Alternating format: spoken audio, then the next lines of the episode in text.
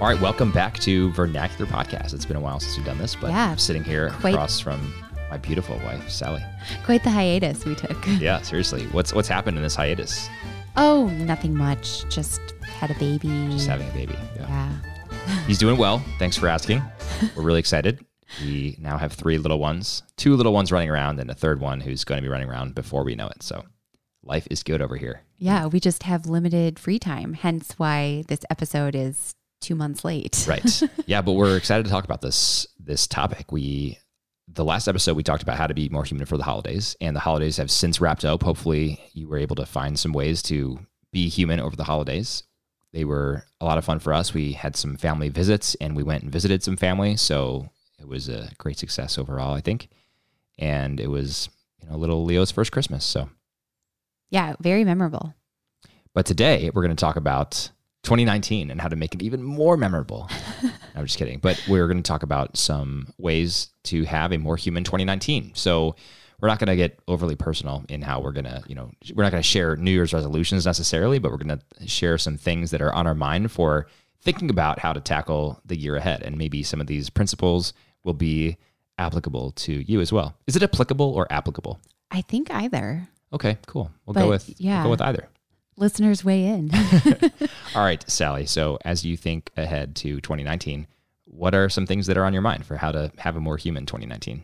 Yeah. So if you listen to our our episode about the holidays, one of the things that we decided to do to be more human during the Christmas and Advent season was to be more hospitable Right. and to have people over to our house. That was the way that we were um, acting on the hospitality idea, Mhm.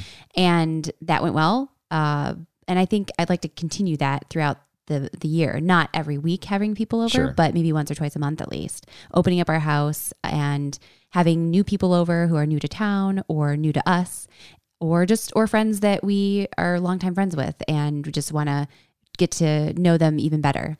So that would be that would be my first thing is hospitality. Yeah, I think that's really good. Uh, I will join you in that one as well. I'll, I'll support the effort. Oh, to be more good, good. we can open up our home together. I think that if I was not married, and maybe if we didn't have kids, I think we'd be much more in, ter- in the territory of many people who are, uh, you know, they want to spend time with someone else and they say, oh, let's grab a beer or let's get coffee yeah. or something. But for us, it's a lot harder to do that because it's so hard to go out to eat with young kids.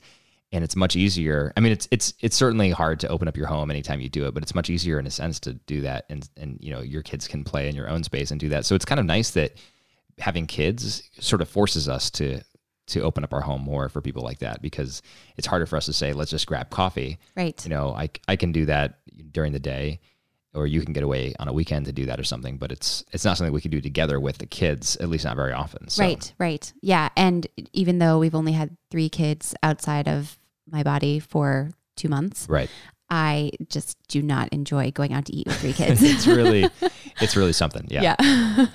Um, More power to those families that feel comfortable doing that, but that is not my favorite thing. yeah So, hospitality. What about you? That's a good one. Um, I'm going to lead off here with reading books. Reading books is great. And we've talked before on this podcast. We did a whole podcast on why everyone should read more. And I'm taking that to heart. I think that all of our listeners should. And reading is fantastic. So I have some things that I want to read this year. And I have a lofty goal. I'm not going to be too legalistic about meeting the goal, but I have a lofty goal for the number of books that I want to read by year's end. And that's a big five zero, which I know is your goal as well. So yeah, it sounds like a nice round number. yeah, it's a nice round number, and it you know when when you say that it averages out to less than a book a week, that sounds very doable. Yeah, it does. yeah, so fifty books by the end of the year, um, and you know I just refer listeners to our previous episode on why everyone should read more for why reading is good. But I have found that you know there are there are times in my life, and I would say times in my recent life, I'm not too proud to say, where I've just watched a lot more Netflix than I have read books, but I've been reading a lot lately, and I just I find it so joyful and so much more beneficial for my uh, I guess you I guess I could say contemplative life. And I think that reading books encourages us to think more and I think it helps us think more critically. And it also is good for our brains to wind down and not have a bunch of blue light from a Netflix or a computer screen before we go to bed. So reading is something that is on my mind. It's Yeah. on my mind. And I think that's a key thing that you said where um, that it should be joyful. I don't think that I'm not going to read 50 books if it's going to break my back over it. You know, if if if I get to the middle of the year and that's just not going to happen, then that's fine. I should just be reading because I enjoy it. Right. And if I get all the way to 50, that would be great. Um, I at least want to get to 45 because that's what I did last year. But if I don't even get there, then that's okay. I should just be reading the books that I want to read because I enjoy them, Right. not because of their page numbers or because of the quantity.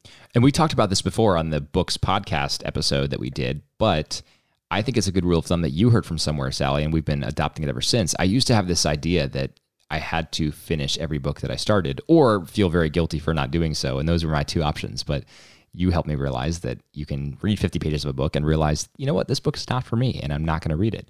Or, you know, you could even read 50 pages and then realize, you know, this book is maybe partly for me, so I'm gonna I'm gonna skim it and see what I can glean from it. But that's it. I'm not gonna read this cover to cover, and that's totally fine. There's nothing wrong with doing that.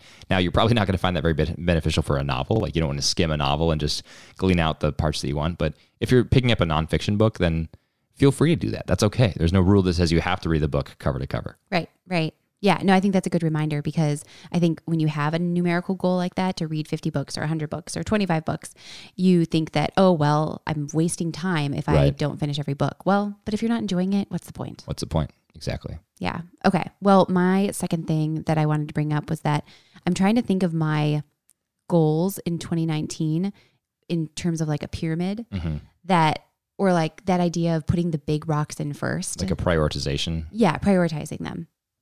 So, yeah, to me, it helps to think of like looking at my week or my day and and putting in almost literally on my calendar like those things that are really important Mhm. the most important and then fitting the other stuff around that.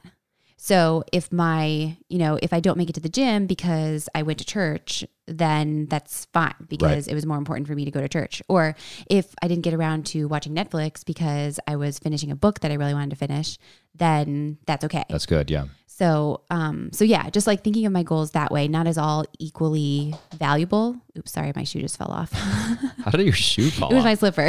oh, okay. um, but not thinking of all the goals as equally valuable or equally weighted, I guess, but having some with with um, that are weighted more heavily than others, Right. and just letting things fall into place that way, and not beating myself up if I don't do every single thing that I think is important. Yeah, I think that's good too. And especially for someone like you who's very regimented, and I think probably some of our listeners will fall into that bucket too. Someone who who likes scheduling out every part of your day, Right. and if you can be honest with yourself about prioritizing those things, then you can be okay with it when some of them fall to the wayside. Right, because they will. Right. Because Because life is life gets busy. but uh, so busy. Yeah. Like having three kids. Oh my goodness. There's not enough hours in the day to do everything I want Right. to do every day. So I just need to choose and I need to force myself to choose the best things first and then just let everything else fall into place. Yeah, I think that's that's right. That's good. All right. Do you have another one? I do. So, Sal, you know you know that I've been thinking about this, but our listeners probably don't. I am in the midst of a career change, and or I should say, I'm actively anticipating a career change. Right. You're about to make a career change. right. And the point of this is not to update our listeners on the state of my employment status, but rather to encourage people to think about how they evaluate what they do for a living. Because in this process, this process that still continues for me as I prep for this career change and figure out what the next step in life is going to be for me, I've been thinking a lot about what I want work to do and how I think about job satisfaction and how important it is for me to have job satisfaction and how much I should prioritize work life balance, or if I should even conceive of things in terms of work life balance, or as we've said it before on the podcast, work life harmony or work life synergy, work life work life integration. Like these two things should ideally, sometimes this is unavoidable, I think, but ideally these two things should be something that are not constantly in tension and battling with each other in a balancing act, like we think of with work life balance, but rather complementing each other. So your work should should be something that makes you a better father and husband at home. In my case, obviously a mother and wife if you're uh, if you're a woman. But so a you know make you better at home, but then also uh, be something that makes you um, not, I guess, something that you can find satisfaction in, and that that you won't uh, be glad that you're taking a respite from when you are home, but rather things that sort of complement each other well. Yeah. You don't want to be hating your life at work. Right. And I recognize fully, and I mean, I recognize fully that this is not a common scenario. And I recognize fully that it's not a likely scenario even for me in my next job. But I think that there are going to be steps that I can take in my next job to try to try to inch towards that. You know, I might be stepping into a situation where it really feels like a balancing act between work life and home life. But maybe there are steps that I can take to inch it towards more of the synergistic conception of the the two things. Yeah, and I think one way you're doing that is just by kind of weeding out those jobs that would not promote family. Right. Yeah. So you know, jobs Travel that are going to be a lot of time on the road, or jobs that will be, um, you know, demanding, unceasingly demanding a lot of time on nights and weekends and things like that. I think those jobs pretty clearly reflect reflect organizations that don't share my values, and I think it's pretty easy to discard those. But the nice thing about this whole process is that it has caused me to think a lot about what do I think about jobs and how do I evaluate job uh, job security, job satisfaction. How do I sort of rate all these things in the priority, the prioritized listing of what I value in life? Um, so that's that's what I've been thinking about in 2019, and I think even as I step into a new role, that will only become magnified as I try to sort of define the parameters of how I carry out that role in whatever new organization I find myself. Yeah, and I think that's hard because you're not just looking at the price tag. You're not looking at just how much money it is. Right. or how much of a step up it is, or what does this set me up for career wise. You're really trying to think about how that harmonizes with your family obligations and not just obligations, but your choice of family life. And I think that's that could be helpful to someone else who's also thinking about a career change and trying to evaluate you know this this is the family life that I want to have Right. what kind of job will allow me to have that family life and it might look different for different people Mm-hmm. but it's good to be honest with yourself about that and then to say well this job really doesn't do that it really won't allow me to do that however fun it might be Yeah. And beyond the work life syner- synergy conversation, I've also thought a lot about how much you need to buy into the actual mission of whatever job you have. Because I think in in many cases you can just have a job that's a nine to five and you don't particularly care about the mission, but it pays the bills. And so that might be something that you just have to do out of necessity. And I totally recognize that. I think the ideal scenario is and I think most listeners would agree the ideal scenario is one in which you go to work and you're excited every day because you think that you're making the world a better place. I realize that's not realistic for most people. So I think uh, the more realistic scenario is Am I working in a place that makes the world a better place? I don't have to be super passionate about this Every exact single thing, day, but yeah. is is what I'm working to achieve doing good something thing. good? you Yeah. know? And I think you can come up with a few professions that are not doing good things. Obviously, you know, illegal ones like you know drug smuggling and human trafficking. Obviously, those are not doing good things. But I think there's really a case to be made for many other jobs in many other industries. I mean, um, you know, ba- banking, for example. I think lots of people look at bankers as as people, especially you know Wall Street investment bankers, people who do bad things. But um, there are, I think, good ways to do those sorts of jobs. Um, I don't have any interest in being a Wall Street banker, but I think the the question of whether or not you're doing something good can have a lot more answers than people often give it credit for. Um, but I think it's important to ask those questions and process those. yeah and it might just be the specific business in that career field like Right. the law Like a yeah. there could yeah. be a bad law firm or there For could be a good law firm Right. Yeah, I think it's not as cut and dry as just like uh, you know, obviously not all investment bankers are doing good things, and right. may, you know, it's very possible that a minority of investment bankers are doing good things. right right Um, I'm, you know, I don't know people, many people in that industry, but I'm speculating that a lot of them are probably driven by the wrong motives and all those things. So maybe a bad example, but um, we're kind of getting kind of far afield here. But uh, what I'm saying is that um, this process has caused me to think a lot about what it is that I'll find myself doing whenever it is that I have a new job. And whatever it is, I hope that I can find some level of job satisfaction knowing that I'm trying to make the world a better place. Even if on its face, it's not that I am working for Charity Water and trying to solve the problem of water scarcity in all areas of the world. right right yeah i think it's it's such a complicated question It is. All right. So my, I think the last thing on our list, um, and my other final larger goal of for how to be more human in 2019 is to, and I'm afraid to put it out into the universe, but What is this? I'm going to go to counseling Oh, yeah. At this is good. once. This is great. this year. I love this. So we talk a lot about mental health and we talk a lot about counseling, and I've actually never been. And I kind of feel like a hy- hypocrite for not doing that. Um, because you don't need to have a major life crisis to go to counseling. So I'm going to do that at least once and maybe it'll stick and I'll go more.